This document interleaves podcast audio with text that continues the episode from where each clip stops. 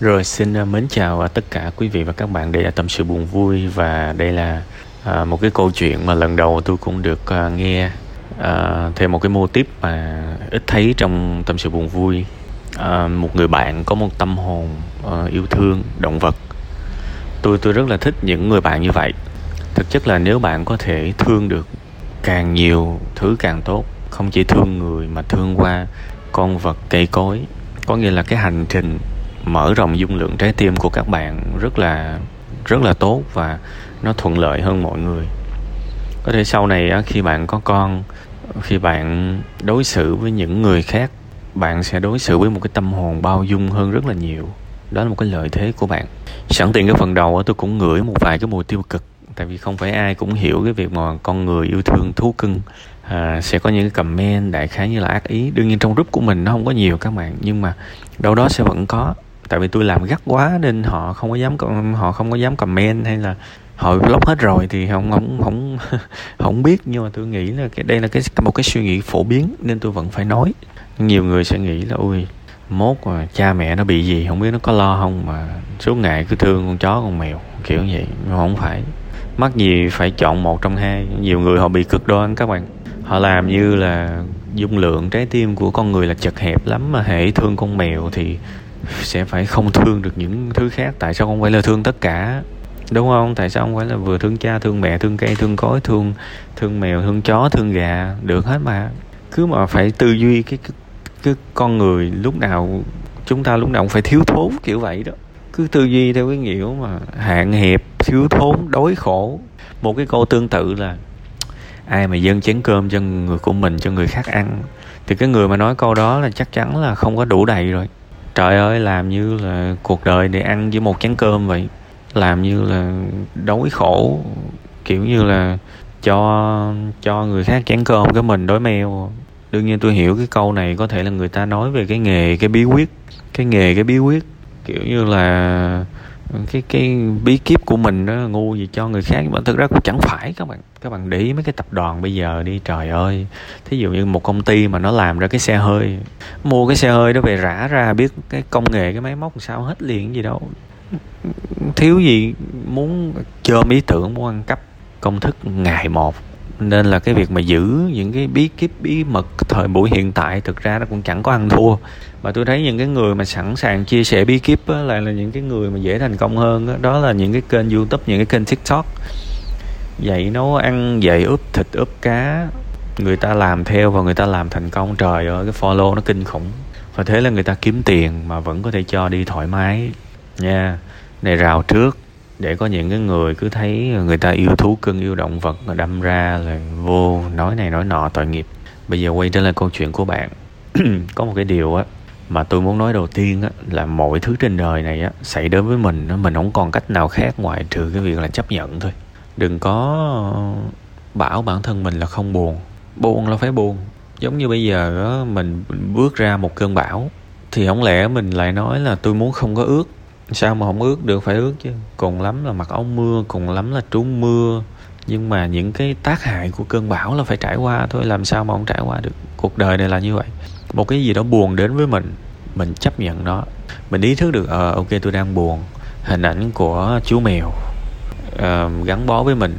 Và bây giờ cái việc nó mới xảy ra thôi. Thế thì mình thừa biết là mình không thể nào mau vượt qua được thì mình cứ buồn thôi và mình hiểu rằng càng ngày mình sẽ càng ít lên, ít ít buồn hơn. Đó là cách mà mình bớt buồn dần, bớt buồn dần, kiểu vậy. Nhưng mà đương nhiên mình phải hiểu là mình cần phải sống. Buồn thì buồn nhưng sống thì sống, chứ không có chuyện dành thời gian sống để buồn. Thì đó là cái sai. Còn buồn thì cứ buồn thôi. Thời, tới giờ đó học bài đúng không? Ok, phải học bài.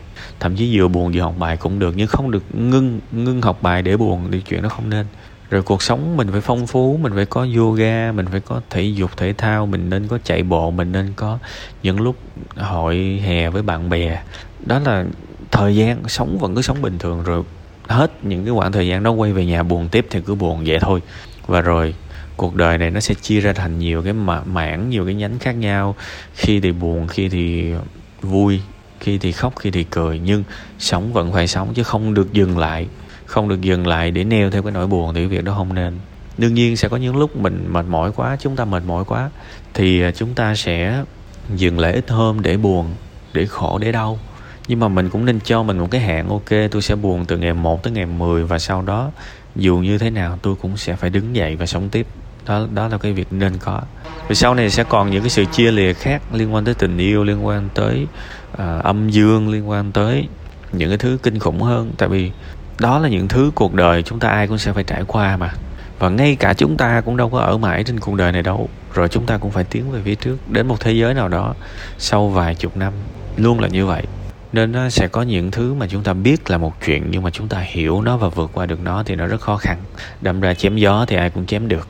Nhưng thực sự trải qua thì chúng ta luôn phải chấp nhận và không né tránh tới là chấp nhận thôi. Và nó xảy ra cứ để nó xảy ra, nhưng mình sống tiếp thì mình vẫn phải sống tiếp tôi nghĩ đó là cách lành mạnh nhất để có thể vượt qua một cái chuyện buồn nào đó. Cái thứ hai, tôi không biết là bạn đang có cái ý trách móc mẹ bạn nuôi không tốt hay không. Nếu có thì tôi sẽ nói cái ý này. Bạn nuôi mèo là bạn nuôi mèo.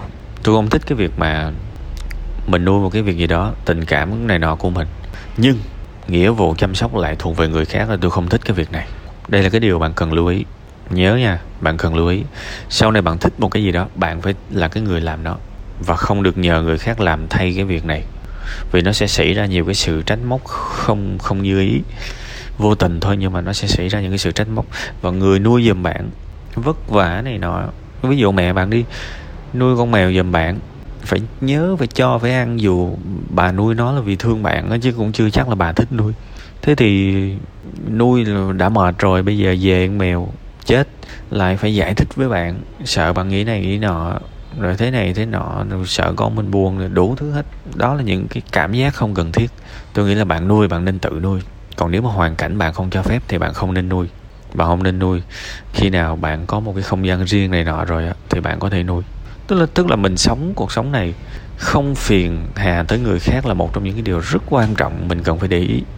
Tôi tôi đã từng chơi với vài người nuôi mèo nhưng mà họ gây ảnh hưởng tới người khác quá coi như con mèo đó nó nó thả bơm mọi lúc mọi nơi luôn. Và cái ngôi nhà đó nó hôi vô cùng luôn, nhưng mà cái người đó lại không có một cái ý thức để nó ảnh hưởng tới người khác. Thế thì những cái người còn lại tuy là rất là yêu, rất là thương thú cưng nhưng mà rất là sợ luôn. Nên là mình phải thực sự tự xử được cái việc nuôi thì hãy nuôi, còn không thì thôi. Thực sự, nó cũng rất là khó đây chứ không phải đơn giản đâu. Thành ra có những cuốn sách nuôi dạy mèo có thậm chí có những khóa học đào tạo nuôi dạy mèo làm sao đó để có thể vừa nuôi được vừa không ảnh hưởng đời sống cá nhân vừa không ảnh hưởng tới những người xung quanh. Vì đó là sở thích của mình mà nên mình phải thực sự giữ nó trong cái tầm kiểm soát cái phạm vi của mình chứ không có được mà nhờ người này người nọ nuôi giùm thì tôi nghĩ nó không nên. Không chỉ nên nuôi mèo đâu sau này còn nhiều cái khác nữa phải tự lo. Đó là những gì mà tôi uh, muốn chia sẻ với bạn trong bữa nay ha thực ra chỉ có hai điều thôi. Uh, đặc biệt là khi mà một cái chuyện buồn gì đến với chúng ta thì thường tôi tôi kêu mọi người chấp nhận thôi. Đương nhiên bản thân tôi cũng phải có vài kỹ thuật để có thể vượt qua nỗi buồn, nhưng mà nó luôn phải xuất phát từ sự chấp nhận. Những cái nội dung mà đối phó với nỗi buồn tôi cũng làm rất nhiều rồi. Trong đó một cái bài tâm đắc nhất của tôi là ngày vui quyết định ngày buồn ha.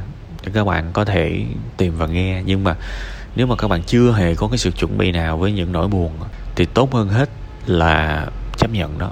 Nhưng buồn thì buồn, nhưng sống thì phải tiếp tục sống. Không được dành thời gian sống để buồn. Hãy dành một cái khoảng nào đó nhỏ nhỏ để buồn cũng được. Nhưng không được dành toàn bộ cuộc sống của mình để buồn. Nhớ vậy thôi là đủ rồi, ha?